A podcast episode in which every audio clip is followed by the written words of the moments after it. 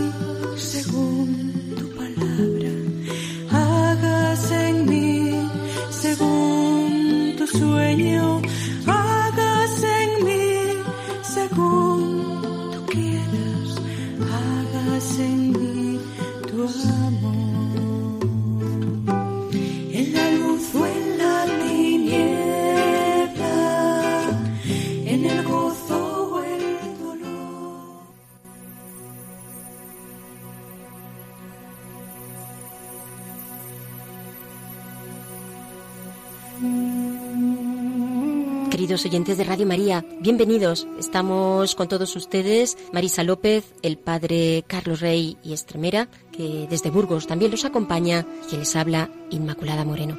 Y estamos, ya saben, en el programa Hágase en mí según tu palabra. Y hoy seguimos con este gran personaje bíblico, José el patriarca, José que va a llevar a sus hermanos al perdón. Porque él que ha sentido la experiencia de Dios y que ha entendido cómo Dios le ha ido guiando y conduciendo, ahora es el que realiza ese proceso para sus hermanos. Les recuerdo, queridos oyentes, que pueden ponerse en contacto con nosotros a través del correo hágase en mí según tu palabra arroba radiomaria.es. Repito, hágase en mí según tu palabra arroba radiomaria.es. Y les quiero agradecer de nuevo todos los correos que recibimos. Gracias.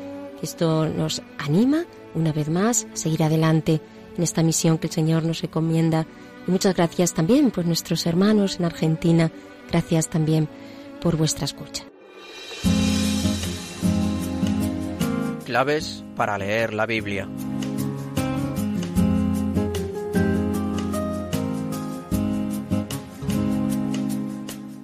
Y empezamos, por tanto, esta primera parte del programa sobre las claves para leer en la Biblia. Y hoy vamos a centrarnos en el papel de la mujer en la Biblia, especialmente en el Antiguo Testamento, pero en la escritura en general. La mujer en la Biblia, su influencia, queda sobre todo centrada en la maternidad. Esto lo vemos como ya en el Génesis, la mujer en igualdad con el hombre, porque ahí aparece ya esa igualdad, se realiza siendo esposa y madre, porque el Señor nos ha creado hombre y mujer. La mujer dice que es tomada de lo más íntimo del hombre. A veces esto se ha interpretado como una subordinación del hombre a la mujer, pero en realidad ha de interpretarse como quien es carne de su carne y huesos de sus huesos, por lo tanto, igual a él. Es una ayuda semejante. De hecho, Adán reconoce en ella ese complemento, ese complemento que pone fin a la soledad. La mujer completa al hombre y le hace su esposo. Sin embargo, el pecado va a desnaturalizar esta relación. La mujer da principio y vida a la sociedad. Por eso, la madre de todos los vivientes se llama Eva, porque la mujer es relacionada con la vida, la vida de los hombres, la vida de la sociedad, fundamental, por tanto. En la historia sagrada y hasta que llega en plenitud, por tanto, el Nuevo Testamento, tenemos cómo la misión de la mujer muchas veces queda limitada. En casa sus derechos respecto a los hijos son como los del hombre. Ella educa, pero siempre la ley la mantiene en un segundo rango. No participa en el culto, aunque puede alegrarse en las fiestas. Las peregrinaciones prescritas lo hacen solo para los hombres. Sin embargo, se ve como hay continuamente prescripciones sobre la necesidad de respetar a la mujer. En el transcurso de la historia de la salvación, las mujeres además van a ejercer una importante misión. Se presenta esta misión en muchos casos como una misión positiva, en otros no tanto. Recordemos, por ejemplo, a Dalila en el caso de Sansón, incluso la mujer de Putifar, quien eh, tentó a José, el patriarca. Pero en la mayoría de los casos las mujeres son signo de fecundidad. Esto lo vemos mucho en las mujeres de los patriarcas. Por ejemplo, Sara, mujer estéril, que por la gracia de Dios concibió un hijo. Isaac, que además es el hijo de la promesa. Rebeca, que también utiliza sus astucias para que la bendición recaiga sobre Jacob. Judith, la judía, que se enfrenta nada menos que a Holofernes, el rey asirio, una mujer piadosa, viuda, hermosa, que en realidad está representando al pueblo de Israel. O, por ejemplo, Esther, quien se presenta ante el rey persa no antes, sin haber ayunado y haber orado para salvar al pueblo de Israel. O Ruth, quien por amor a Noemí deja su patria para ir con su suegra. Y así aparecen las mujeres en el Antiguo Testamento como verdaderas heroínas, indicando su importancia. Ellas muestran la fuerza de Dios en medio de la debilidad. En otro caso, en la tradición sapiencial, cuando se encuentra a una mujer, se encuentra la felicidad. Encontrar una mujer buena es encontrar la felicidad, es encontrar un apoyo sólido, es encontrar una ayuda semejante. Es muy hermoso en el libro de los Proverbios el himno a la mujer, a la mujer ideal o a la mujer de valía. Voy a leer parte de este himno porque merece la pena para entender cómo eh, se valora en la escritura la mujer. Dice, ¿quién encontrará una mujer ideal? Vale mucho más que las piedras preciosas.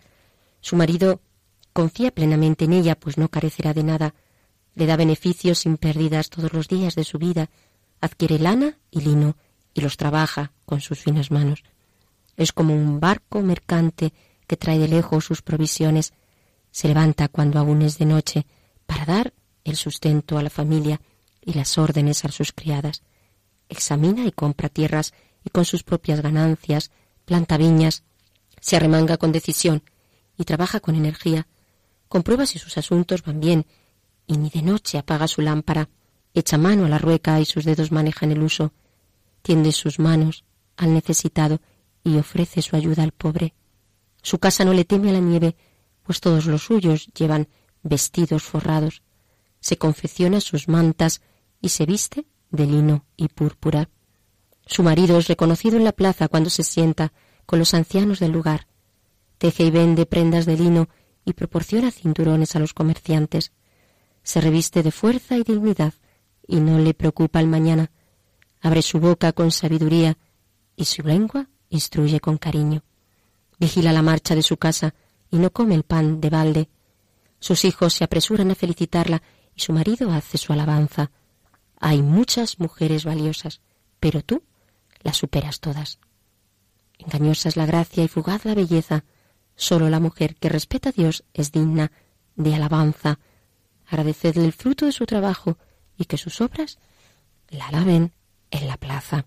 Como vemos, el himno está indicando la valía de una mujer que se basa, en realidad, en su prudencia, que viene siempre de Dios, porque la belleza, dice es efímera, pero, sin embargo, la relación con el Señor siempre permanece. En el caso del Nuevo Testamento, la mujer en la época de Jesús tenía que ir cubierta. Era además preferible no hablar con ellas en público. Decían, para bien del alma, a pesar de que el día de la expiación las muchachas bailaban ante los hombres, pero normalmente se reducían a las labores domésticas como coser o tejer. Los hijos precedían a las hijas en la herencia, dependían siempre del padre o del marido y se prometían cuando tenían solo doce años, pocos derechos y muchos deberes. Solo el marido podía hacer los trámites, por ejemplo, del divorcio. Sin embargo, se consideraba bien a la mujer si era madre de hijos y podría entrar en el atrio de los gentiles, aunque solo para escuchar la Torah. Jesús rompe con estas reglas. Jesús hablaba, defendía a las mujeres y sabemos que muchas de ellas fueron sus discípulas. Sabemos también que el Antiguo Testamento, en este caso el Nuevo Testamento, no niega cómo los discípulos abandonaron a Jesús, pero las mujeres quedaron ahí, al pie de la cruz. Además, también en el Nuevo Testamento se descubre, junto con el valor de la maternidad, también el valor de la virginidad como una nueva dimensión, porque ya no hay hombre ni mujer, porque todos somos uno en Cristo Jesús. Recordamos la carta a los Gálatas en el capítulo 3.28. Pero desde luego, la imagen de la mujer es siempre María. Ese es el icono, esposa, madre, virgen, creyente, coronada de estrellas, como nos dice el libro del Apocalipsis. La Iglesia, en ella también comprendemos como esposa de Cristo a esa mujer. Es la nueva era como esposa en ese nuevo nacimiento. Por eso, queridos oyentes, entendemos realmente el destino de la mujer y entendemos cuál es ese maravilloso plan de Dios sobre nosotros mirando a María.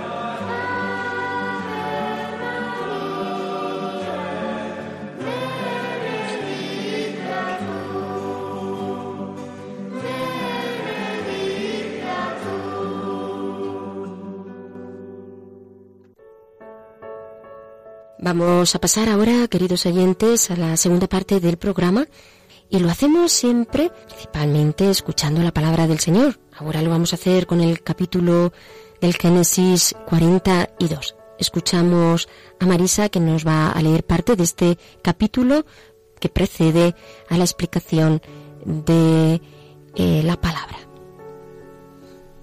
Los hijos de Israel fueron a Egipto a comprar grano porque había hambre en Canaán. José era el señor del país.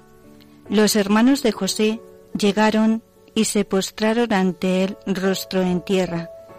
José nada más verlos los reconoció, pero fingió no conocerlos y los trató duramente. Entonces se acordó de los sueños que había tenido referente a ellos y les dijo, Vosotros sois espías, habéis venido para ver los puntos débiles del país. Y los metió a todos en la cárcel por tres días. Al tercer día José les dijo, Haced esto para salvar la vida, que uno de vosotros quede preso, y los demás partid, y llevad el grano a vuestra familia. Pero habéis de traerme a vuestro hermano menor. Así serán verificadas vuestras palabras, y no moriréis.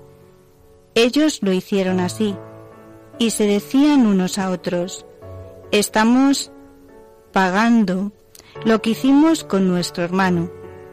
Lleno de angustia, nos pedía clemencia y no le hicimos caso. Por eso nos ha venido esta desgracia.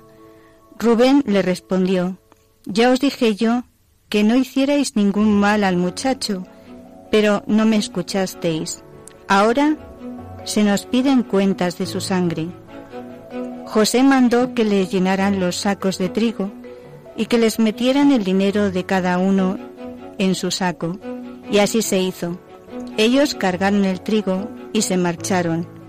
Al, al acampar por la noche, uno de ellos abrió el saco y vio su dinero estaba en la, en la boca del saco y dijo a sus hermanos, me han devuelto mi dinero, está aquí en mi saco. Con el corazón sobresaltado y temblando, se decían unos a otros, ¿qué es lo que Dios nos ha hecho?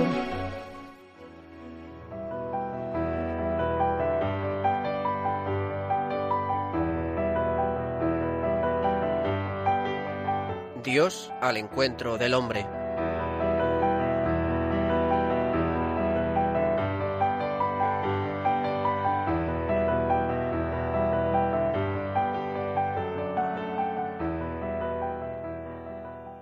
Bien, pues vamos a partir de la escucha de esta palabra a escuchar también al Padre Carlos, que desde Burgos nos expresa una meditación profundizando en este proceso por el que Dios llevó a José. El Padre Carlos Rey Estemera. Escuchamos. Queridos oyentes de Radio María, saludos cordiales a todos y mis mejores deseos de que os encontréis bien así como vuestros familiares y seres queridos. Iniciamos aquí nuestro tercer programa sobre José. Con él entramos de lleno en la segunda parte de nuestro relato, que cuenta su relación con sus hermanos, siendo ya virrey de Egipto. Como en los anteriores programas, es el propio José quien nos dirige la palabra. Le escuchamos. Estimados radio oyentes, mis más cordiales saludos. Soy José, virrey de Egipto. Mucho gusto en poder volver a estar con vosotros. Recordaréis que en los dos programas anteriores os conté la primera parte de mi vida, desde cuando vivía en casa de mi padre hasta que fui nombrado virrey de Egipto.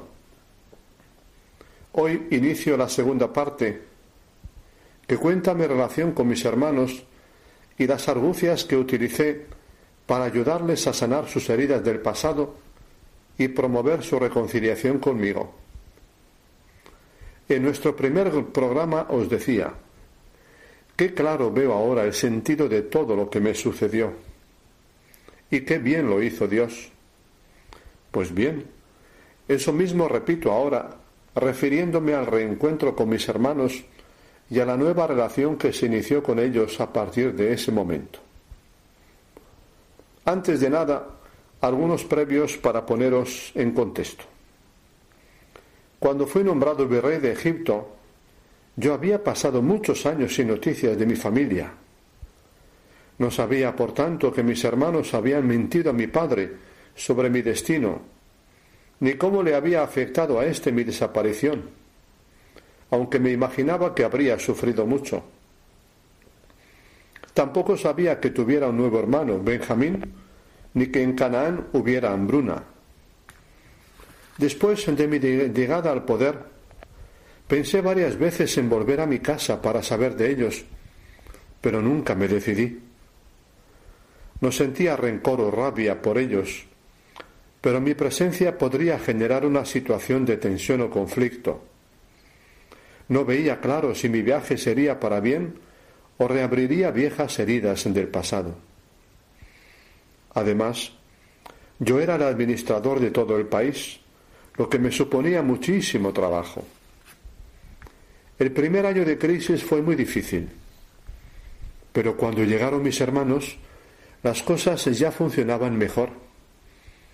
Aún así, era impensable alejarme de mi puesto para ir hasta la casa de mi padre. En lo que a mí se refiere, os diré que estaba sorprendido y admirado de mí mismo. Después de todo lo que había pasado y sufrido, que era mucho, me sentía plenamente pacificado y reconciliado con mi pasado y sin ningún deseo de vengarme de mis hermanos. El sentido oculto de los acontecimientos al que suelo recurrir con frecuencia me permitía verlos de otra manera, al modo de Dios. ¿Cómo había llegado yo a este estado? No lo sé. Puede que penséis, es que ahora la, vida te iba bien, por eso te daba igual lo de tus hermanos. No, no era eso, os lo aseguro. Además, no siempre había sido así. Durante mucho tiempo vivía angustiado, maldiciéndolos y deseándoles la muerte. Yo no quería vivir así, pero no conseguía evitarlo. La cosa empezó a cambiar cuando algo, a modo de luz interior, iluminó de repente mi pasado oscuro y me hizo verlo por breves instantes de otro modo. Era como si se me dijera, espera y verás. Y vaya si tuve que esperar. Cuando los dos funcionarios del faraón me contaron sus sueños, vi tan claro. Por eso creo yo, les dije aquella frase que no sé de dónde salió. Es de Dios el sentido oculto de los acontecimientos. Contádmelos. Después dudé, pero ya estaba hecho. Luego vino la explicación de sus sueños y años más tarde de los del faraón. Hay en mí una capacidad y una hondura para interpretar los sucesos que me sorprende.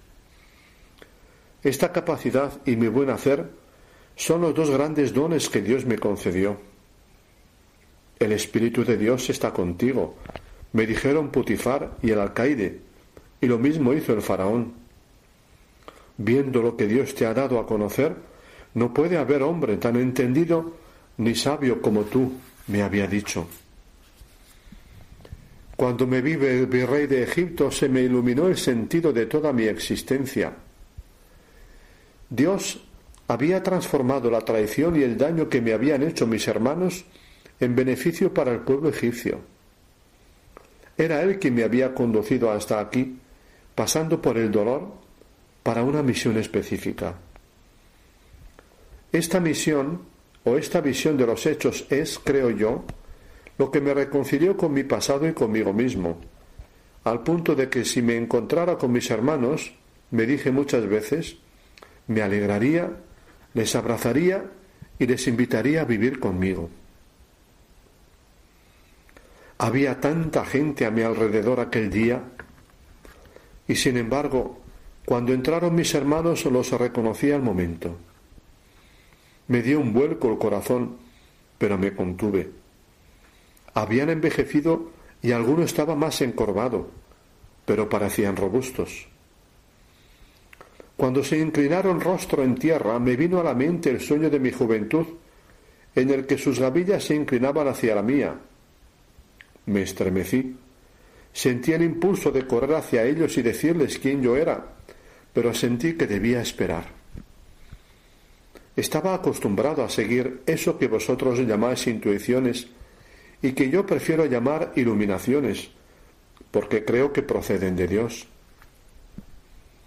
Me dispuse a escucharles. Su situación era dramática, con riesgo de morir de hambre ellos y sus familias. Imaginaos lo fácil que hubiera sido decirles, yo soy José, vuestro hermano y virrey de Egipto. coged todo lo que os haga falta, y si queréis, venid a vivir a Egipto, donde tendréis lo mejor de lo mejor. Pero no. Lo que me salió fue algo muy diverso.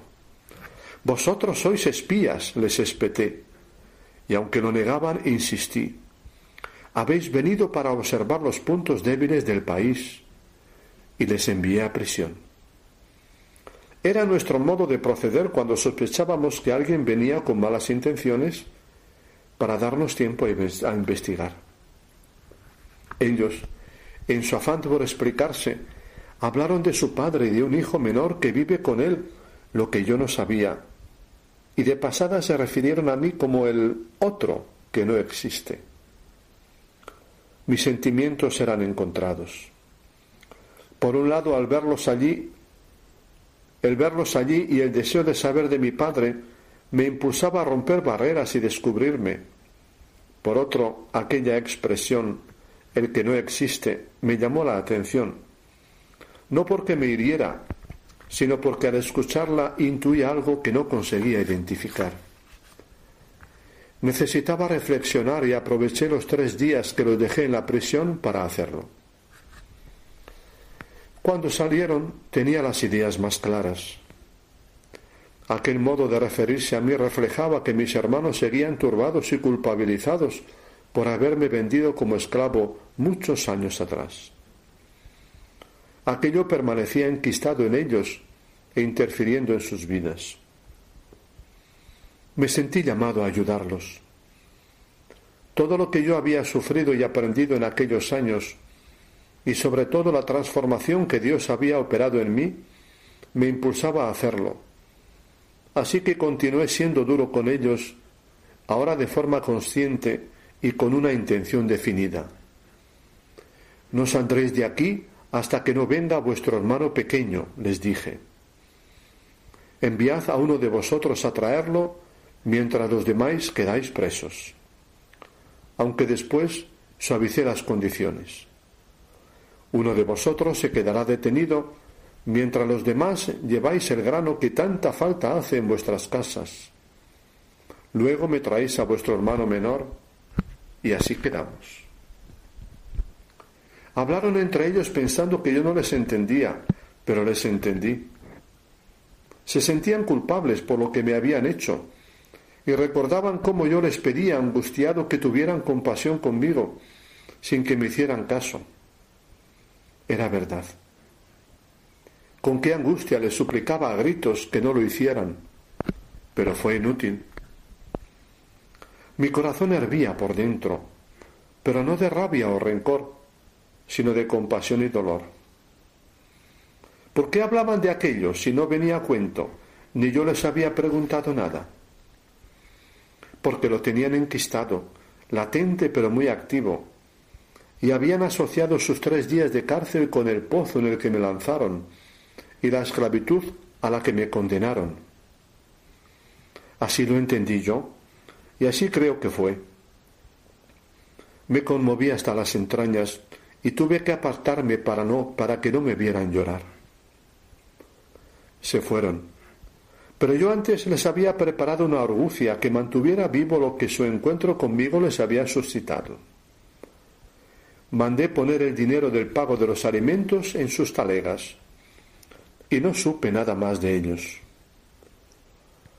A partir de aquel día mi vida ya no fue la misma. Continué con mi trabajo de virrey de Egipto, pero permanentemente conectado con mis hermanos ausentes. ¿Cómo lo viví? Os comento algunas cosas. Yo sabía que antes o después mis hermanos se encontrarían el dinero en sus talegas de grano, pero no lo que harían después.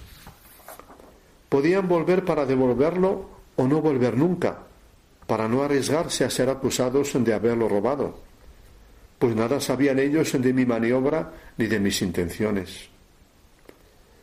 Mi interés, como ya he dicho, era mantener vivo lo que su encuentro conmigo había sacado a la luz, un pasado sangrante que les pesaba. No para que sufrieran, sino para que lo fueran elaborando e integrando poco a poco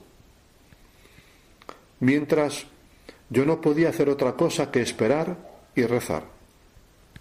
Les había administrado el medicamento y debía aguardar a que hiciera efecto. Estaban cogidos y bien cogidos. E hicieran lo que hicieran, no tenían otro remedio que pasar por mí, que tenía poder para hacer de ellos lo que, lo que, lo que yo quisiera, a mi antojo. Pero mi intención no era aprovechar la ocasión para vengarme, sino ayudarles a vencer su sentimiento de culpabilidad y reconciliarse con su oscuro pasado. Ahora bien, ¿cómo hacer esto? Dos elementos ellos ya tenían. Su encuentro conmigo había sacado a la luz hechos del pasado. La arbitrariedad con que los traté les recordó la que ellos utilizaron conmigo y la presión a la que les mandé, el pozo al que me arrojaron. Vueltos a casa, la necesidad de volver a Egipto por más alimentos, mi exigencia de traer a Benjamín y el dinero en las talegas, no les dejaría olvidar lo que me hicieron, pues aquello podía volver a suceder ahora con Benjamín, y ellos mismos, e incluso con ellos mismos, que podían acabar siendo esclavos como yo fui. Tenían también el tiempo. Una adivinanza que leí en la biblioteca del faraón preguntaba, ¿Qué pesa más? ¿Diez kilos de hierro o un vaso de agua? La respuesta era, depende del tiempo que los mantengas levantados. Así es. Un vaso de agua levantado durante horas llega a ser mucho más pesado que diez kilogramos sostenidos apenas unos segundos. Esa era mi apuesta. Que el paso del tiempo hiciera más y más difícil y pesado a mis hermanos vivir así, creando las condiciones adecuadas para que dieran pasos buscando salir de esa situación. Mientras yo continuaba ocupado en mil cosas y pendiente de los míos, pero sin poder hacer nada más que esperar y rezar.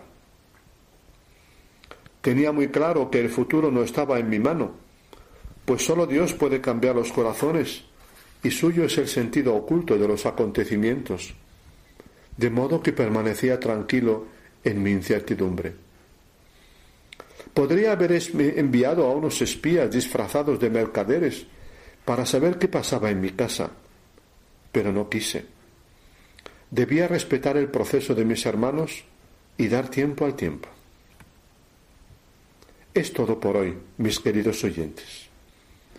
En el próximo programa os contaré el final de la historia con mis hermanos.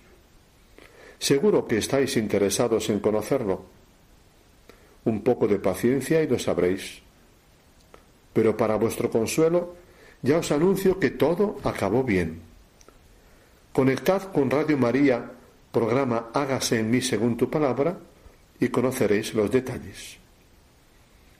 Que la paz del Señor esté con vosotros y os acompañe siempre. Un abrazo personal a todos y a cada uno. Adiós. Muchas gracias, Padre, por sus palabras siempre llenas de amor y de sabiduría. Les recuerdo, queridos oyentes, que estamos aquí en el programa Hágase en mí según tu palabra, su programa, ya saben, y que si quieren ustedes participar en él lo pueden hacer a través del correo hágase en mí según tu palabra arroba radiomaria.es. ¿Por tengo miedo? Si nada es imposible para ti ¿por qué tengo miedo? Si nada es imposible para ti, ¿por qué tengo miedo? Si nada es imposible para ti, ¿por qué tengo miedo? Si nada es imposible para ti.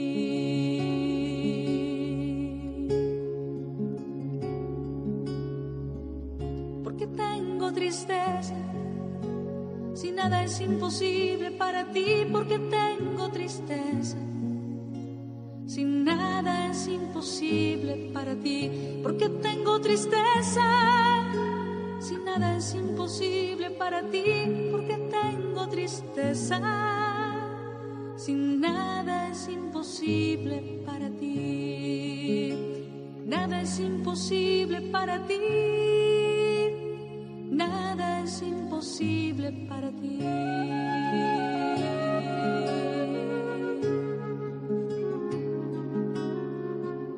Porque tengo dudas si nada es imposible para ti? Porque tengo dudas si nada es imposible para ti?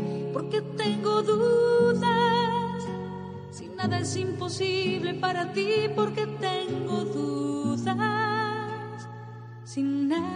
imposible para ti.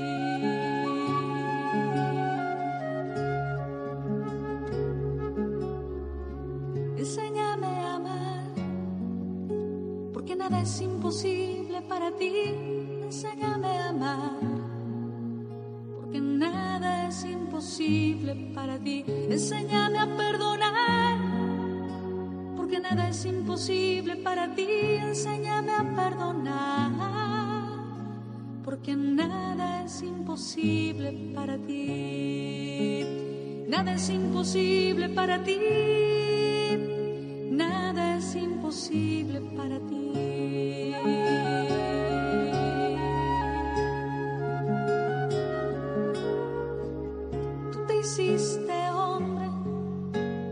nada es imposible para ti, tú te hiciste hombre. Es imposible para ti, tú te hiciste hombre. Porque nada es imposible para ti, tú te hiciste hombre. Porque nada es imposible para ti.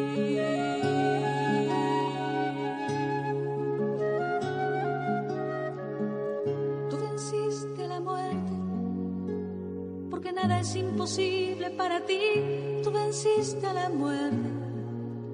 Porque nada es imposible para ti, tú estás entre nosotros. Porque nada es imposible para ti, tú estás entre nosotros. Porque nada es imposible para ti. Nada es imposible para ti. Nada es imposible para ti, porque tengo miedo. Si nada es imposible para ti, porque tengo miedo. Si nada es imposible para ti, nada es imposible para ti, nada es imposible para ti.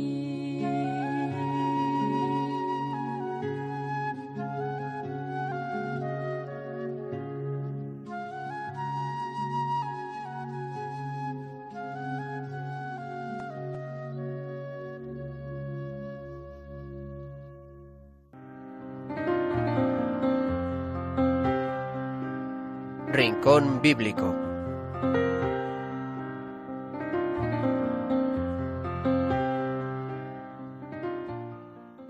Porque nada es imposible para el Señor, como acabamos de escuchar, y aunque nos veamos envueltos en las mayores dificultades y oscuridades, el Señor siempre, de una forma o de otra, nos saca de ellas.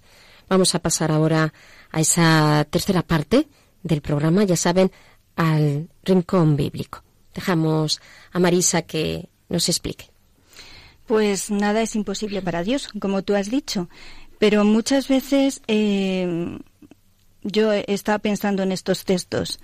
Eh, ¿Cómo se sentirían los hermanos de, de, José, no? Eh, con la culpa de lo que habían hecho, ¿no?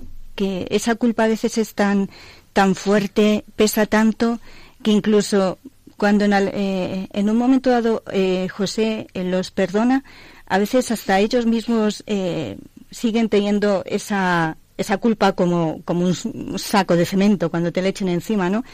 Pues muchas veces a nosotros esta historia de José es nuestra propia historia, como también nosotros tenemos esos sentimientos de culpa incluso cuando Dios nos perdona. Vamos a seguir pues leyendo, escuchando, meditando a, a, Jesús sana tu corazón, este folletito que nos está ayudando tanto en estos programas. Y dice lo siguiente, a menudo encuentro personas que no saben perdonarse su propio pasado, han cometido errores, pecados, y no son capaces de perdonarse. Está claro que si has pecado debes confesarte, y a través del sacramento de la reconciliación recibes el perdón y la paz pero a veces puede suceder que a pesar de la confesión y del arrepentimiento, sentimos interiormente que es como si Dios no nos hubiese perdonado. Hemos recibido la solución y el perdón de Dios, pero no llega a nuestro corazón, porque nosotros no nos podemos perdonar.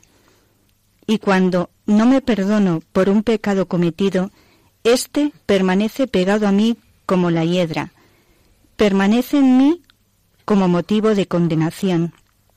Pienso en él a menudo, me atormenta, me lleva al desánimo y me puede conducir hasta la desesperación. Las ideas más corrientes en este caso son no soy digno del amor de Dios, no lo merezco, el Señor hace bien en castigarme, es inútil seguir rezando, para mí ya no hay esperanza, mi vida no tiene salida, y otras cosas por el estilo. El maligno hace todo para que recordemos nuestro pecado. Su objetivo es desanimarnos hasta llevarnos a la desesperación, y esto lo hace insinuando dudas sobre el poder de la misericordia de Dios. Existen dos tipos de sentimientos de culpa, uno constructivo y el otro destructivo. El primero viene del Espíritu Santo y el otro del maligno. El sentimiento de culpa constructivo es el que surge de los pecados cometidos y aún no confesados, que me lleva al arrepentimiento y a reconocer enseguida mi pecado y la misericordia de Dios. El Espíritu Santo me convence en cuanto al pecado, pero Él es también el abogado y nos defiende de las acusaciones del maligno para llevarnos adelante del trono de la misericordia de Dios y obtener el perdón. Su trabajo es mostrarnos la enfermedad y al mismo tiempo mostrarnos al médico y la medicina. La enfermedad es el pecado, Dios es el médico y la medicina es su perdón. Si aceptamos el médico y la medicina, seremos curados de nuestros pecados. Y el sacramento de la reconciliación es la clínica, donde Dios opera para estirparnos los pecados y devolvernos a la vida, porque el fruto del pecado es la muerte, pero el fruto de la misericordia de Dios es la vida plena. Diferente es la obra del maligno. Él, en cambio, primero nos tienta y después, si consentimos y caemos en el pecado, procura por todos los medios convencernos de que ya no hay esperanza. Intenta ante todo que no confesemos, con mil pretextos. Intenta convencernos de que ese pecado que hemos cometido es irreversible si nos confesamos, intenta ocultarlo e insinuar en nuestro corazón de que la idea de que aún Dios no me perdone, que no es justo, que yo no me perdono, lo debo pagar, me debe castigar. Esa es la trampa y la desorientación que nos aleja de Dios, nos llevará al terreno del maligno, donde Él nos lanzará otras tentaciones como dardos encendidos para hacernos caer de nuevo. Sí, la verdad es que una de las dimensiones del perdón precisamente es esa culpabilidad, ¿no? Que a veces nos echamos y, no te la puedes quitar, ¿no? Hay una expresión ahí muy buena que, se te pega como la hiedra, Como la hiedra, que no te deja, te atrapa, te atrapa, ¿no? Se adhiere, es verdad que la hiedra se adhiere a la pared y es que eh, es imposible quitarla, ¿no?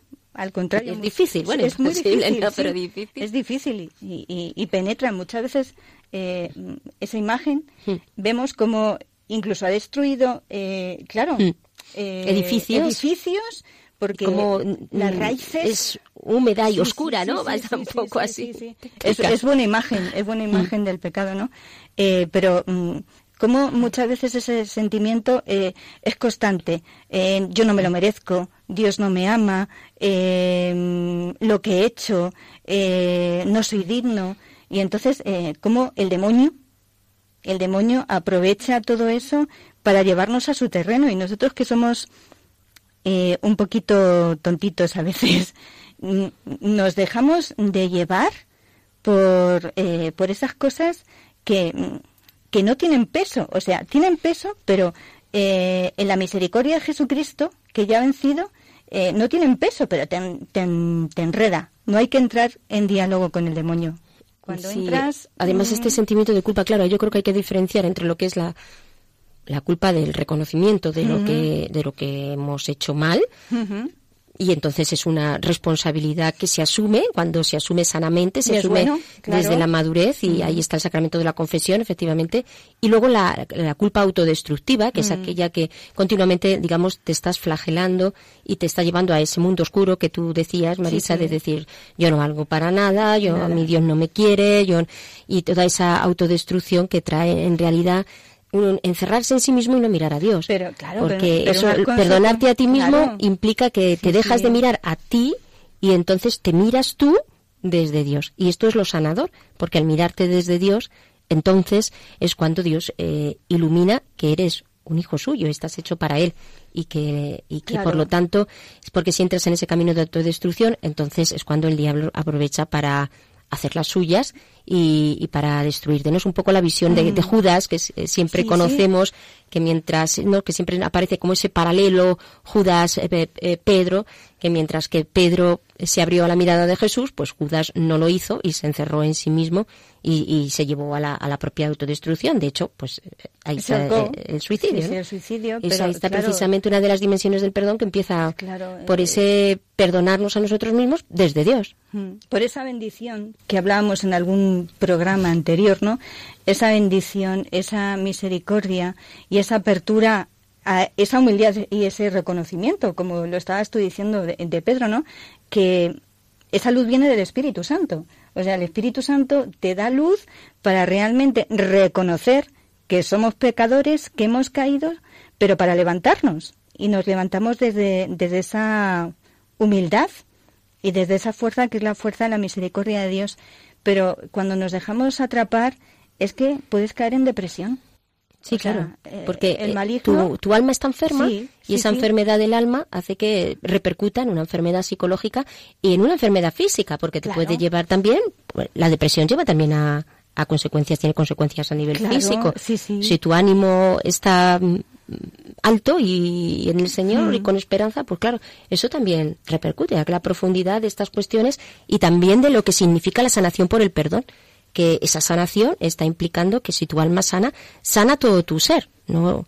Por esta unidad eh, que hay en el, en el ser humano, de todas estas, digamos, esta, estas dimensiones, ¿no? Entonces, claro, hay que ver también aquí toda esta riqueza de dimensiones del perdón y también todo este proceso como el Señor va, nos va llevando, como le llevó a, a, José, porque aquí él ese proceso cuando ¿Cómo se entiende todos, todas estas cosas que hace con los hermanos? Que si les acusa, que si tráeme a Benjamín, que si todo esto. Que déjame, o sea que... pues porque en el fondo quería llevarles a que reconocieran eh, el daño que habían hecho, ¿no? Que, que reconocieran, pues, eh, su pecado, pero no para, para mm, castigarles, que en ningún momento era eso, para un sino para realmente, a partir del reconocimiento, perdonarles y solamente hasta que no les lleva ahí, hasta ese momento, no, no se identifica, no, no dice yo soy José.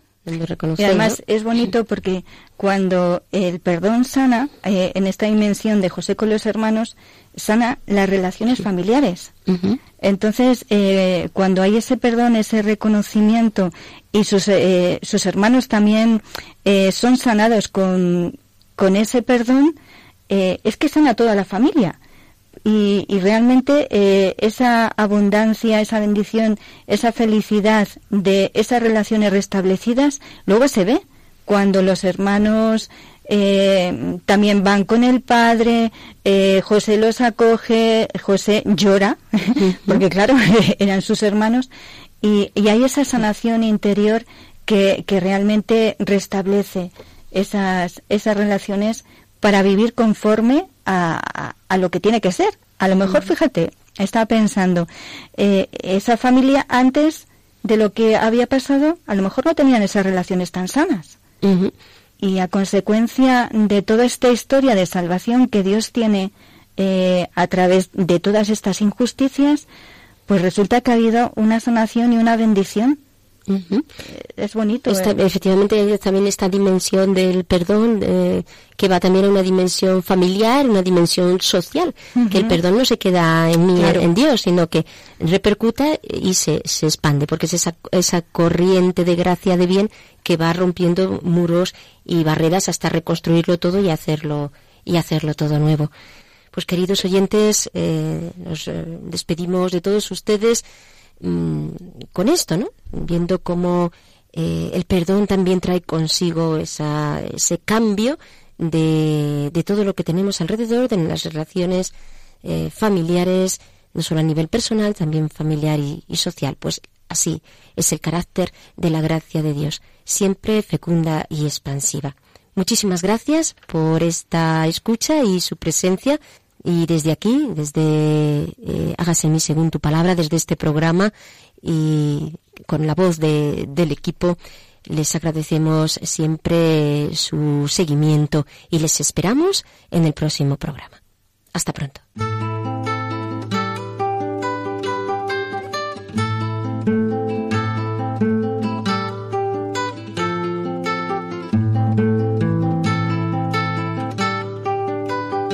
Han escuchado Hágase en mí según tu palabra, con Inmaculada Moreno. Hágase en mí según tu palabra, hágase en mí según tu sueño, hágase en mí según